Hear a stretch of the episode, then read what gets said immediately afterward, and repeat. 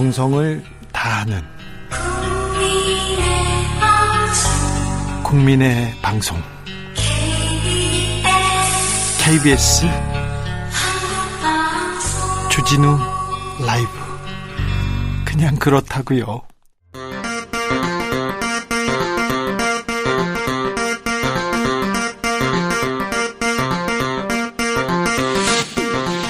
주진우 라이브.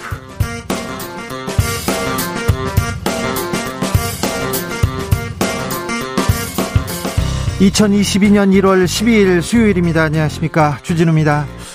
이 시각 광주 아파트 붕괴 사고 현장에서 실종자 수색 작업이 진행 중입니다. 문재인 대통령은 근본적인 원인을 철저히 조사하라고 특별 지시했습니다. 이번 사고의 시행사인 HDC 현대산업개발, 작년에도 광주 학동에서 17명의 사상자를 냈습니다. 현대산업개발은 신년사에서 무엇보다 안전에 최우선의 가치를 두고 실질적 노력을 다해야 한다고 강조했는데요. 어떤 노력을 했습니까? 이런 사고 왜 계속되는 겁니까? 이번 사건 중대재해법으로 처벌할 수 있을까요? 김병철 기자와 함께 알아보겠습니다. 이제 대선 50여일 앞으로 다가왔습니다. 앞자리가 바뀌었습니다. 민주당 이재명 후보는 연일 경제 행보 이어가고 있습니다. 산업 대전환으로 임기 내 수출 1조 달러 이룩하겠다, 이렇게 외쳤고요. 국민의힘 윤석열 후보는 게임은 질병이 아니다면서 게임 공약 발표했습니다. 그리고 드디어 이재명 윤석열 후보의 TV 토론 시작되는지, 토론 열리기는 하는 건지, 본격적으로 논의를 시작하기 로 했습니다. 이슈 티키타카에서 짚어보겠습니다. 코로나 확진자 지난주보다 확실히 감소세입니다. 그렇지만 오미크론 확진자 비중 높아져서 걱정입니다. 전 세계적으로도 계속 확진자 늘고 있고요. 정부는 오미크론 변이 확산에 대비해서 방역 전략 새롭게 정비하겠다고 밝혔습니다. 먹는 코로나 치료제 내일 국내 들어옵니다. 코로나 상황 나아질까요? 보건복지부 담당자에게 물어보겠습니다. 나비처럼 날아 벌처럼 쏜다. 여기는 주진우 라이브입니다. 오늘도 자중자애, 겸손하고 진정성 있게 여러분과 함께 하겠습니다. 오늘 무사히 잘 보내고 계시지요? 건강하시지요? 어디서 뭐 하면서 주진우 라이브 함께하고 계신지 여러분의 이야기 들려주십시오. 정치 피로를 싹 날릴 피로회복음료 드리겠습니다. 샵 9730, 짧은 문자 50원, 긴 문자는 100원입니다. 콩으로 보내시면 무료입니다. 광주 사고 실종자들 부디 무사히 가족의 품으로 돌아오기를 기원하고 있겠습니다. 속보 들어오는 대로 전해드리겠습니다. 그럼 주진우 라이브 시작하겠습니다.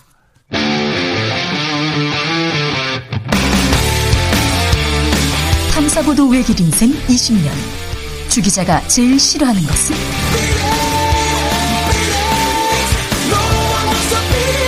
이 세상에서 비리와 부리가 사라지는 그날까지, 오늘도 흔들림 없이 주진우 라이브와 함께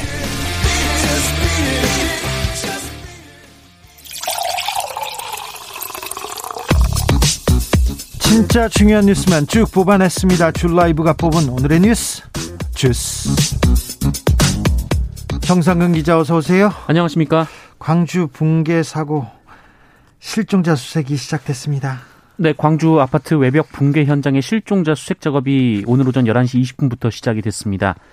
어제 오후 사고가 발생한 이후 해당 아파트 건물 28층에서 31층 사이에서 창호 작업 중이던 노동자 6명의 실종 소식이 전해졌었는데요.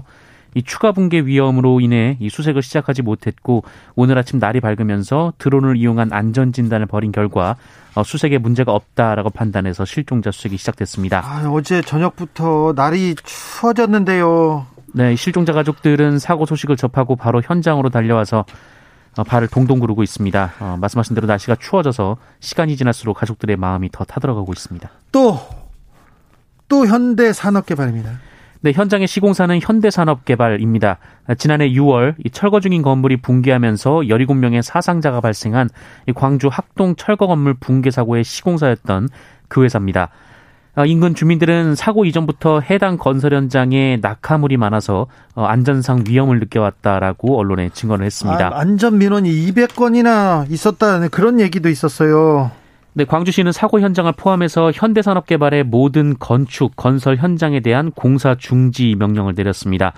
대검찰청은 합동수사본부를 구성해서 사고 원인에 대한 철저한 수사를 지시했고요. 이 현대산업개발 유동규 대표는 오늘 오전 10시 이 사고 현장 인근에서 공개 사과문을 발표하고 책임을 통감한다며 전사적인 역량을 다해서 사고 수습, 피해 보상에 노력하겠다라고 말했습니다. 어떻게 이렇게 후진국형 범죄가 아니죠. 사고가 계속 일어나는지, 이 한 회사에서 왜 이렇게 되풀이되는지 조금 알아야 되겠습니다. 물어야 되겠습니다. 저기야, 잠시 후에 2부에서 좀 자세히 살펴보겠습니다. 코로나 상황은 어떻습니까? 네, 오늘 코로나19 신규 확진자 수는 4,388명입니다. 주말 검사 건수 감소 영향이 사라지면서 어제보다 1,300여 명 정도 늘었고요. 네. 지난주 수요일에 발표된 확진자 수에 비교하면 53명이 적습니다. 위중증 환자는 좀 감소되고 있네요. 네, 749명으로 감소세가 이어지고 있고 사망자는 52명이 나왔습니다. 그런데 해외 유입 확진자가 381명이나 나와서요. 역대 최다를 기록했습니다. 많이 나왔습니다. 특히 미국에서 온 입국자 중에서만 252명이나 나왔습니다. 네. 오미크론 변이가 확산하면서 해외 각국에서 신규 확진자가 크게 증가하고 있는데 국내 입국자 중에서도 확진자가 다수 나오고 있습니다. 네, 미국의 세스라고 하죠. 박람회에 갔다 온 사람 무더기로 지금 확진되고 있던데, 미국, 유럽 전체적으로 어렵습니다. 정부가 먹는 치료제 계획을 발표했는데 이 부분은 저희가 잠시 후에 저희가 자세히 다루겠습니다. 이재명 민주당 후보 오늘은 수출 공약 냈습니다. 더불어민주당 이재명 후보는 오늘 이 10대 산업을 집중 육성해서 임기 내 연간 수출액 1조 달러를 달성하겠다라고 밝혔습니다. 특히 우리나라가 세계적으로 경쟁력을 확보한 반도체, 미래 모빌리티, 2차 전지, 디스플레이, 바이오 헬스 산업의 5대 슈퍼 클러스터를 구축하겠다라고 했고요.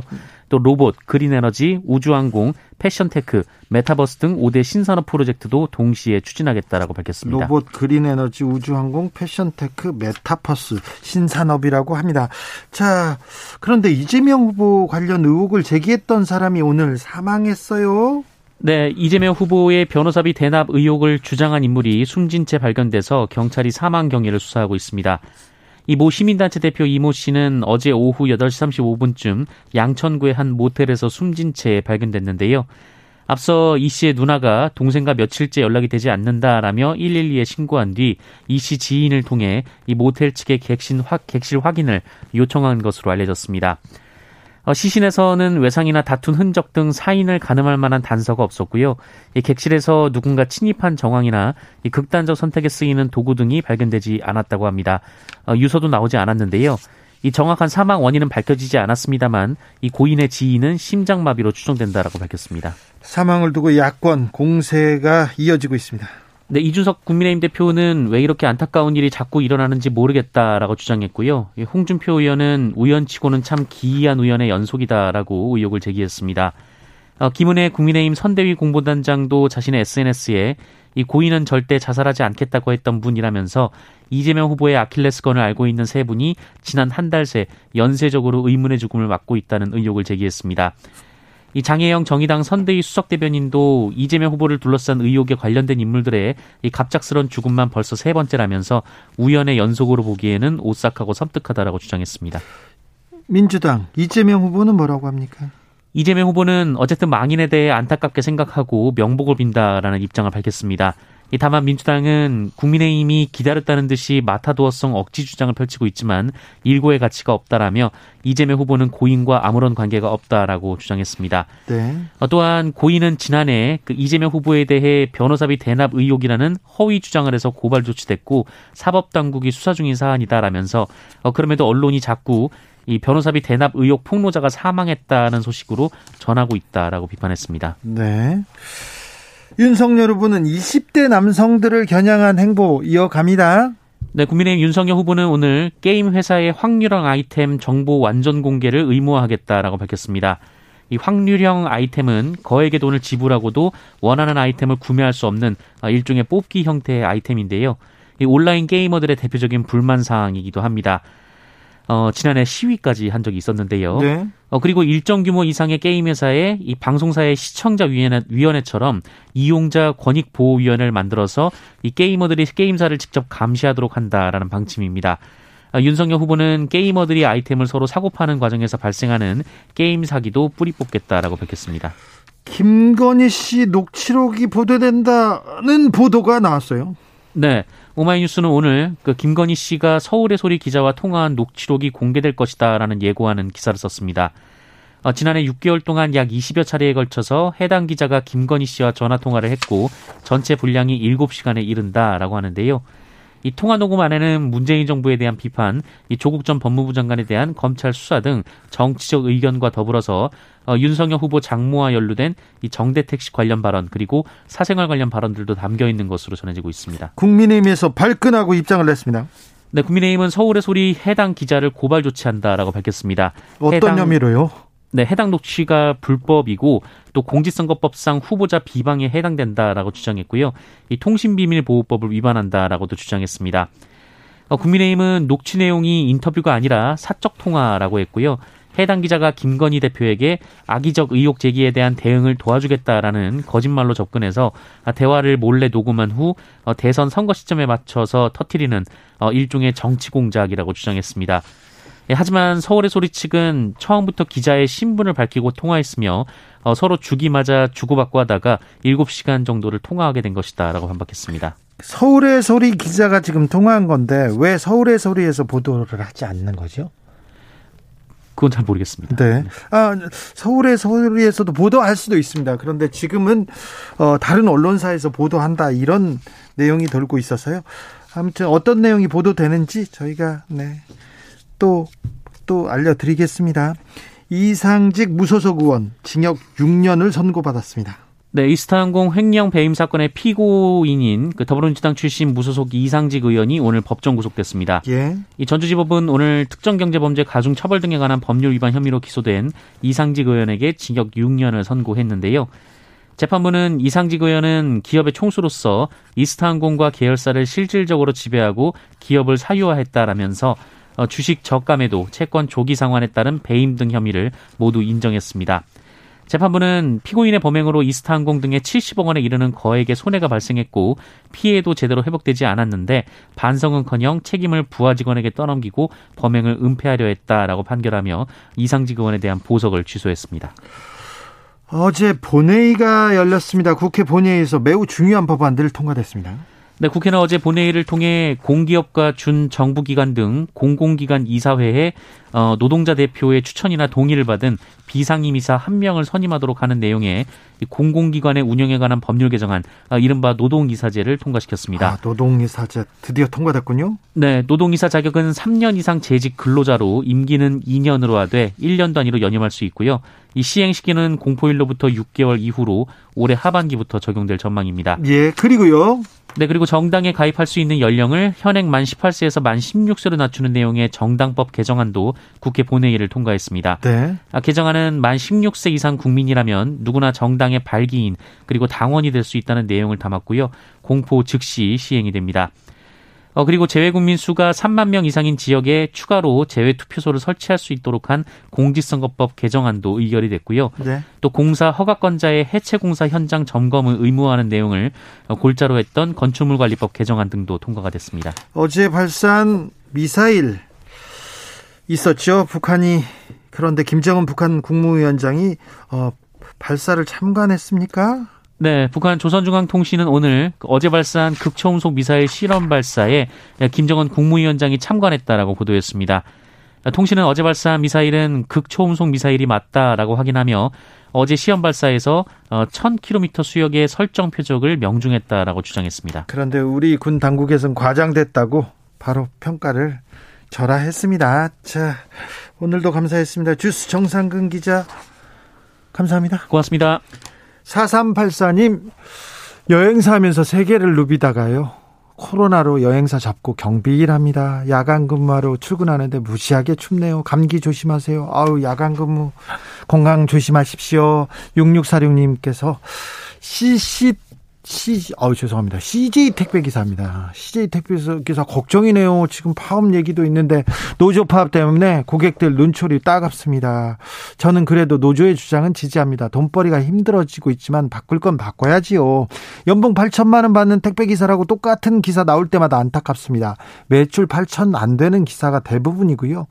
거기서 대리점 소장에게 주는 수수료 20% 떼고 부가세 떼고 기름값, 차 보험료 등 이렇게 빼면 월 3,400 순수익이 대부분입니다. 사회적 합의가 잘 되어 처리됐으면 좋겠습니다. 수고하세요. 기자님 팬입니다. 얘기했는데 택배 기사님들 추운데 고생 많으십니다. 빨리 이 파업도 끝이 났으면 좋겠습니다. 택배 기사님들한테 조금 보탬이 되는 그런 안으로 타결됐으면 하는 바람이 있습니다. 2315님이 광주 화정 아파트 외벽 붕괴 사고는요 11월 입주에 비해서 골조 공사가 많이 늦은 것 같아요. 공정상으로 이미 골조 공사가 끝나야 합니다. 그런데 콘크리트가 완전히 굳기 전에 무리하게 공사를 하다가 일어난 전형적인 후진국형 사고입니다. 건설인으로서 안타깝습니다. 이런 부분이 있었거든요. 추울 때 이 영하권으로 내려가면 콘크리트가 잘 굳지 않는다고 합니다. 그 부분 근데 무리하게 이렇게 추운 날도 공사를 강행하다 이런 사고가 나지 않았나 이렇게 애청자분이 지적해 주셨습니다. 감사합니다. 교통정보센터 다녀오겠습니다. 김민희 씨. 주진우 라이브.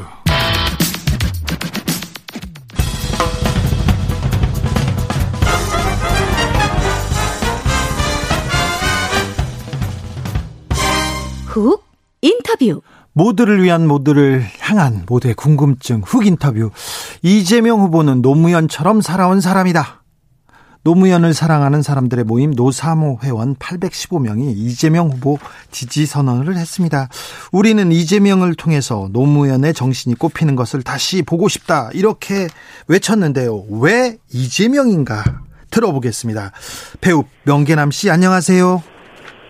네, 안녕하십니까. 네. 반갑습니다. 명배우 좀 잘 안 보입니다. 어떻게 지내십니까?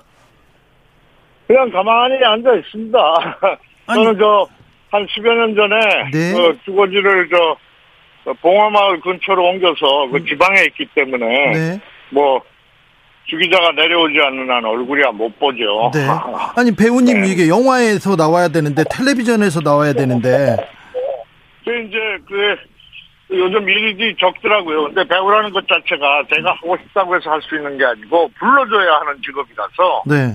그렇게 그동안 박근혜 이명박 정부에서 9년을 그렇게 묶여 있다 보니까 제가 많이 잊혀졌나 봐요. PD들이나 제작자들 선에서 젊은 사람들이 캐스팅 단계에서 제 이름을 못 떠올린다고 그러더라고요. 그래서 좀 살기는 힘든데 요새 이제 그렇게 까메오처럼 이렇게 잠깐 하는 거를 한두 개 좀 먹고 살자 하고 제가 강권을 해서 하긴 하고 있습니다. 네, 알겠습니다. 얼마 전에 기자회견을 열었습니다. 이재명 후보 지지 선언을 했는데 자, 그 이유가 뭡니까? 왜 이재명입니까? 아니, 그거야 질문이 좀 어떻게 보면은 그런데 네. 노무현을 통해서 깨어있는 시민이 되고 네. 그분의 정치 철학이 계속 이어지고 계속 발전했으면 좋겠다고 생각하는 게 그때 노무현 대통령을 지지했던 사람들의 마음인데 네. 그리고 이제 그 사람들이 그때 대통령이 성공하기 위해서는 또 당원이 된 사람도 있고 또 대통령께서도 아니 정당 정치를 못한다고 해서 욕하지 말고 당에 들어와서 네. 바꾸면 되지 않느냐 이렇게도 이제 얘기를 하셔서 맞다 하고서 그렇게 해서 정당 활동을 하는 사람도 있고 또 이제 그렇게 어이없이 돌아가신 다음에 각자 있는 자리에서 이제 나름대로 민주당원이 되고 또 생활 속에서 이제 그분의 뜻을 실현하고 그렇게들 다 살고 있었죠. 네. 그리고 노사모란 조직은 물론 조직이 있긴 있었어요. 이제 홈페이지도 있고. 네. 근데 그걸 나중에 이제 대통령이 되신 다음에 부담이 될까봐 그런 공식적인 조직은 해체를 했고, 각자 이제 자기 자리로 돌아가서 일들을 하고 있었죠. 근데 그분을 좋아하고 사랑했던 사람들이 노사모라면은, 네. 그분이 민주당의 대통령이었고, 민주당이 이어서 계속 두 분이 못다하신 꿈 개혁이나 뭐 우리나라의 발전을 위해서 민주당이 계승하기를 바라는 것이 당연하죠. 네. 그러면은 이제 그 연장선상에서 문재인 대통령이 또 대통령이 되시고 이 정부가 가고 이제 다음 정부가 출연할 때가 됐는데 다음 정부의 후보가 이재명이라면은 네. 노무현을 지지했던 그 사람들은 이재명을 지지하는 건 전 일단 그건 당연한 것이다. 네. 이렇게 생각을 합니다. 네. 당연한 것이니까 거기에 뭐 왜 이재명이냐 이거는 저로서는 이제 그렇게 받아들이는 것이죠. 네. 뜻을 같이 한 노사모 회원들이 어느 정도입니까? 거의 대부분 배우님하고 비슷한 생각을 갖고 있습니까? 그렇죠. 그러니까 이제 조직이 그 홈페이지가 없어지고 했기 때문에 네. 각자 이제 지역별로다가 이렇게 친목 모임처럼 움직여서 각자들 활동을 하고 있어서 네. 이 사람들을 만나거나 이렇게 할 방법이 많지는 않아요. 그래서 네. 이거를 하자라고 뜻을 모은 몇 사람들이 막 이제 수소문을 해서 이렇게 해서 그날 때까지 한 며칠 사이에 한 열흘 사이에 명단을 내야 되니까 취합을 네. 해보니까. 그 정도가 된 거죠. 그러니까 예. 우리가 회원이 많을 때는 한 10만 명 이상도 되고 했지만은 네. 뭐 지금은 그런 회원 구조가 있지는 않으니까 네. 참여했던 사람들을 위주로 뭐 우리가 다시 전화번호를 뒤지고 연락이 끊어졌던 사람 뭐 각자 하는 사람 이렇게 찾아서 우리가 모인 거죠. 네. 네. 이재명 후보에게서 노무현의 모습이 보입니까? 노무현처럼 살아온 사람이다 이렇게 말씀하셔서 물어봅니다. 네. 그러니까 그렇죠. 이를테면은 그 박시영 TV 하는 박시영 씨가 여보세요? 네. 네 정리를 잘한 게 있던데 네. 이를테면은 이재명 후보는 탁월한 정책 능력이나 뭐 해박한 거, 실용적 접근 자세 같은 거는 BJ 김대중 선생을 연상시키는 거고요. 그다음에 이 개혁성과 강인함이나 배짱은 우리 노무현 대통령과 진짜 닮았어요. 네. 물론 출신 배경 이런 것 포함해서. 그 다음에 추진력과 현장을 중시하는 이재명 후보의 태도나 그 집단지성을 활용하는 장점 같은 거는 이건 정말 타의 추종을 불허해요. 네. 그러니까 노무현 대통령과 닮은 점을 일상적으로 생각하면은 뭐 비주류였다, 뭐 이를테면 초기에 학력이 그렇게 높지 않은 상태에서 이렇게 됐다. 그다음에 당내의 정치적 기반을 가지고 정당 정치 안에서 무슨 어떤 그룹을 형성하거나 파워를 형성하는 것이 아니라 국민적, 시민적 참여나 시민적 참여를 통하고 시민들한테 호의를 얻어서 우뚝 서게 된 정치인이라는 점은 상당히 유사한 거지요. 네. 그리고 국민이 주인이다라는 개념에 있어서는 노무현 대통령이 아예 정부의 캐치프레이즈를 국민은 대통령입니다로 시작했을 정도인데 그 점에 있어서는 오히려 이재명 후보가 더 실용적으로 진일보한 점이 있죠. 그 같은 맥락이지만 결을 달리해서 그런 점에서 아주 유사하고요. 네. 그다음에 이제 저는 이제 저도 그렇고 제 친구 문성근이도 그렇고. 네. 그 어떤 사람들이 정치인이 연설을 하거나 말을 하거나 하면은 그 태도를 보고 우리가 평가하기 쉽잖아요. 근데 그걸 보면은 네. 그것도 아주 상당히 뛰어나요. 노무현 대통령처럼. 네. 이 원고가 없이 연설을 해도 네.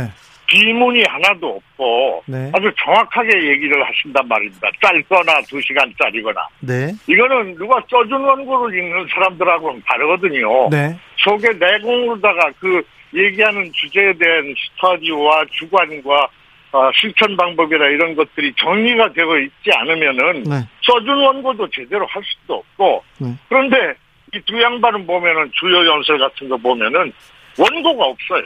예. 메모만 있거나 네. 어떤 건 메모도 없이 그렇게 풀어 나간다고요. 이거는 진짜 준비가 돼 있고 대단하게 국민을 위해서 나라를 위해서. 자기가 할 일들을 정리해 놓은 사람이다. 이런 점에서는 뭐 거의 뭐 똑같다고 볼 수가 있죠. 아, 알겠습니다. 윤석열 후보의 연설은 어떻게 보십니까?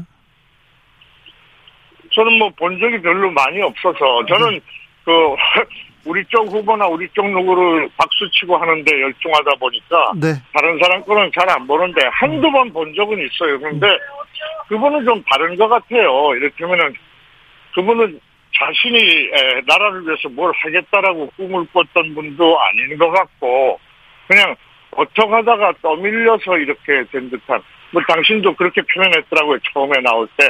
난 국민이 불러서 나왔습니다. 이렇게 얘기했는데 네. 진짜로 그런 것 같기도 하고 여론조사가 갑자기 어떤 반대급부다가 뭐 분노라든지 복수심이라든지 이런 것들로 다 중심이 돼서 조국 사태 이후에 이런 어떤 계기를 위해서 이렇게 되니까 함부로 이렇게 상대당 후보를 얘기하면 안 되지만 준비 없이 얼결에 이렇게 만들어진 것 같아서 네.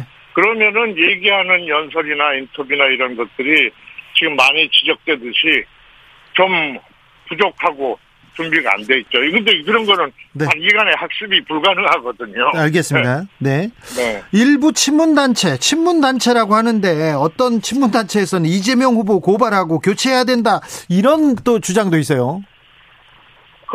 그분들이 어떤 분이신지는 제가 다 모르겠지만은 민주주의니까 예. 의견이 좀 다르고 그런 것은 다양하게 있을 수 있죠. 같은 당 안에서도. 네. 그리고 당 안에서도 서로 이제 경선이라든가 다 이런 구조를 통해서 당의 대표주자를 뽑는 거니까 그 과정에서 늘 그런 문제가 좀 있어 왔다고 보고 네. 그것이 완전히 하나로 자, 이 사람 됐으니까 와 이렇게 되면은 거의 독재국가 비슷한 거죠. 다양한 의견이 존재는 할 수 네. 있죠. 네. 네. 김병준 전 국민의힘 선대위원장이 문재인 대통령과 노무현 전 대통령과 거리가 멀다. 자, 이재명은 노무현 전 대통령과 거리가 먼 사람이다. 이렇게 평가하면서 윤석열이 오히려 노무현에 가깝다. 이렇게 얘기했는데 이 부분은 어떻게 하실 말씀이 좀 있으시죠? 아니, 그 말만 들으면 이제 저는 말도 안 된다라고 생각을 하죠. 견해가 다르다. 네. 그 점에 대해서는. 김병준 전 부총리하고는 저도 굉장히 가까웠던 사이고 그런데. 네. 그분이 그렇게 이제 당적을 저렇게까지 옮기고 그런 말씀을 하시는 게 왜 그렇게 된 건지는 하여튼 잘 모르겠어요. 근데 그분의 그 말씀은 저로서는 그건 좀 말이 안 되는 얘기가 아닌가. 뭘 가지고 얘기하시는 건가. 네. 그렇습니다. 알겠습니다. 네. 문성근 씨도 지금 명계남 배우님하고 똑같은 생각입니까? 모르죠. 몰라요?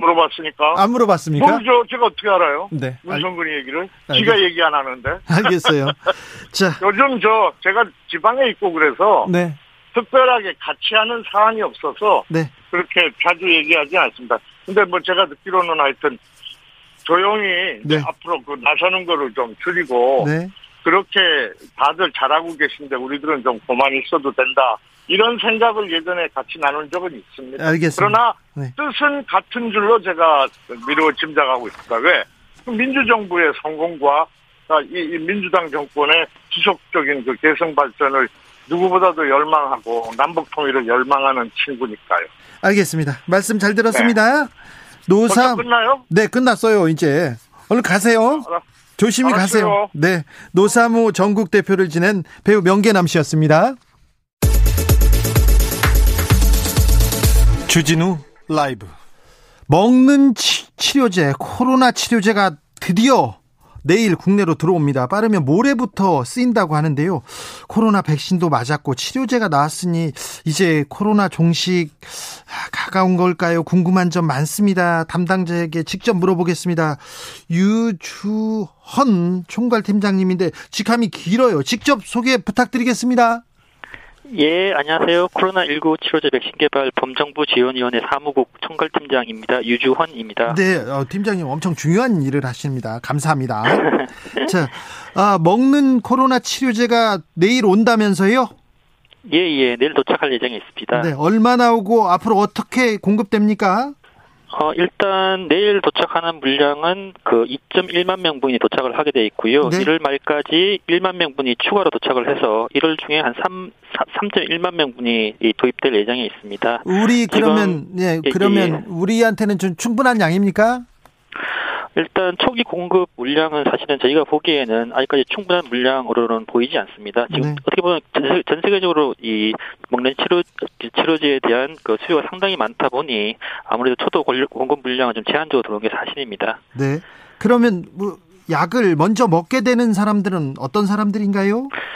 예, 일단 정확하게 말씀을 드리면 정상 발현 후 그 5일 이내에 고위험 경증이라 표현을 하죠. 중증으로 발생될 그 진행될 위험이 높으신 분들, 그다음에 중등증까지 말씀드리는 거고요. 연령 제한이 있습니다. 65세 이상 또는 또 면역 저하자이면서 재택 치료를 받거나 생활치료센터에 입소하신 분들에 대해서 우선적으로 투여할 계획이 있습니다. 네. 아, 저 치료제 먹고 싶어요. 어떻게 받을 수 있습니까? 일단 대상이 되시는 분들 같은 경우에 우선적으로 저희가 그 선별해서 진단을 하려고 하고 있고요. 예. 그래서 그렇게 확실히 되시면 이 담당 그 의사를 통해서 처방을 받고 그다음에 지정된 약국을 통해서 배송을 그 직접 찾아가시거나 아니면 배송을 받으실 수 있도록 할 계획이 있습니다. 네. 이 치료제 효과는 어느 정도입니까? 오미크론에도 좀 효과가 있을까요? 이게 이제 막 전 세계적으로도 이제 막 쓰기 시작한 치료제라서 실제 얼마나 효과가 있을지는 봐야 되는 사항이고요. 다만 임상시험 데이터 결과만 말씀을 드리면 약 한 88% 정도, 그러니까 정상 발현 후 5일 이내 먹었을 때 약 88% 정도의 예방 효과가 있는 것으로 지금 이 파악이 되고 있습니다. 네. 이 그 코로나 치료제하고 같이 먹어서 안 되는 약품이나 뭐 식품이 있습니까? 예, 그게 상당히 많습니다. 지금 28개 성분이라고 그 식약처에서 지금 얘기를 하고 있고요. 예. 28개 성분, 말 그대로 성분 기준이기 때문에 실제 약의 품목은 상당히 많을 가능성이 있습니다. 그래서 이것들을 일일이 국민들께서 다 아실 수가 없기 때문에 저희가 이 그 별도의 시스템을 통해서 네. 의사가 처방하는 단계에서부터 이 해당되는 성분을 드시고 계신지 여부를 좀 체크를 하고 있고요. 그다음에 약국에서 중복 체크해서 최대한 이런 약들이 처방되지 않도록 좀 하려고 하고 있습니다. 아, 약을. 다만 네. 그렇습니다. 그럼에도 불구하고 혹시라도 의료진들 아니면 약사가 놓칠 가능성이 있기 때문에 혹시라도 국민들께서 그 처방을 받으실 때 드시고 계시는 약이 있으면 반드시 담당 의사한테 그 사전에 안내하는 것 알려주는 것이 중요할 것 같습니다. 알겠습니다. 의료진이나 약사님이 잘 알려주니까 그거 따르면 되죠? 예, 맞습니다. 네. 혹시 저 임신했거나 임신 가능성이 있는 경우도 이 치료제 먹을 수 있습니까? 예, 사실은 그 부분과 관련해서 사실 이게 지금 현재 가지고 있는 데이터를 말씀을 드리면 임상시험 과정에서 그런 데이터가 없습니다. 없고요. 다만 그 식품의약품안전처에서는 아무래도 먹는 게 좀 더 유익할 것으로 보고 있습니다. 네. 여튼간 이 부분에 대해서는 담당 의사 선생님과 미리 좀 상담을 하시고 드시는 게 좋을 것 같습니다. 혹시 저 치료제의 부작용이 생길 수 있어요? 어떤 부작용이? 예, 지금 현재 임상하는 과정에서 나타났던 부작용이 미각 이상이라든지 설사, 혈압 상승 등등이 있었는데요. 이 대부분 경미한 것으로 지금 파악이 되고 있습니다. 사실은 그 부작용 여부는 저희가 지속적으로 모니터링할 예정이 있는데 네. 일단 실제로 아까 말씀드린 것처럼 워낙에 이게 전 세계적으로도 사용 초기 단계에 있습니다. 그래서 그런 것들은 지속적으로 좀 모니터링할 필요가 있고요. 예, 이 부분에 대해서는 사실은 저희가 약을 드시는 분들에 대해서는 최소한 그 담당 의료진을 통해서 하루 2번 정도는 계속 체크하도록 할 예정이 있습니다. 네. 그래서 필요한 경우에는 화상 진료든 대면 진료도 받으실 수 있도록 할 계획이 있습니다. 네. 노바백스 백신이 이제 허가를 받았다는 소식을 접했습니다. 이거 어떤 의미가 있습니까? 일단 노바백스 백신에 대해서 간단히 좀 설명을 좀 드려야 될 것 같은데요. 이게 기존의 합성학원 방식이라고 해서 기존의 비형 간염 백신이라든지 인플루엔자 독감 백신에 사용되었던 기술입니다. 네. 그러다 보니 아무래도 이 국민들께서 친숙하신 국민들이 많으실 것 같고요. 안전하다면서요? 이게 그 안전성에 대해서는 좀 더 지켜봐야 되는 상황인데 일단 네. 그렇게 많은 전문가분들은 그렇게 기대를 하고 있다는 걸 말씀을 드리고요. 예. 추가적으로 이게 국내에서 공급된다는 점, 보관 유통도 상당히 쉽다는 점, 그리고 효과도 좋다는 점에서 보면 상당히 큰 의미가 있는 백신이라고 저희는 생각을 하고 있습니다. 네. 아, 설 명절이 다가오고 있는데요. 코로나 방심할 수도 없고 안심할 수도 없는데 자 국민들한테 당부 말씀 부탁드리겠습니다. 예, 국민들께는 크게 두 가지 감사하다는 말씀하고 부탁의 말씀을 좀 드리고 싶은데요. 이 감사하다는 말씀은 이 국민 여러분들의 참여 덕분에 어떻게 보면 지금의 방역 사람들이 좀 많이 안정이 되어가고 있습니다. 이 부분에 대해서는 국민 여러분들께 감사의 말씀을 좀 드리고 싶고요. 이 부탁의 말씀은 이 치료제 같은 경우에 지금 도입됐다 하더라도 지금 물량도 제한적이고 더더구나 이 적용 초기 단계이기 때문에 적용 대상도 상당히 제한적입니다. 그렇기 때문에 이 표제가 도입되었다 하더라도 안심하지 마시고 백신 접종 그다음에 방역 지침 준수는 좀 철저하게 해주시길 좀 당부를 드리도록 하겠습니다. 알겠습니다. 감사하고요. 고생 많으십니다. 더 고생해 주십시오. 예, 고맙습니다. 유주원 코로나19 치료제 백신 개발 범정부 지원위원회 사무국 총괄팀장이었습니다. 자자, 집중, 새해 기념, 그리고 청취율 조사 기간 겸 주진우 라이브에서 특별한 이벤트를 준비했습니다. 이름하여 전국민 소원지원금 프로젝트 슈퓰리즘. 슈라 청취자이자 유권자인 여러분, 정치인들에게 바라는 점을 보내주세요. 가장 멋진 소원을 보내주신 20분에게 5만원의 소원지원금을 전폭 지원해 드리도록 하겠습니다. 샵9730 짧은 문자 50원, 긴 문자는 100원입니다. 당첨자 발표는 1월 21일 전국민 소원지원금 슈퓰리즘 많이 참여해주세요.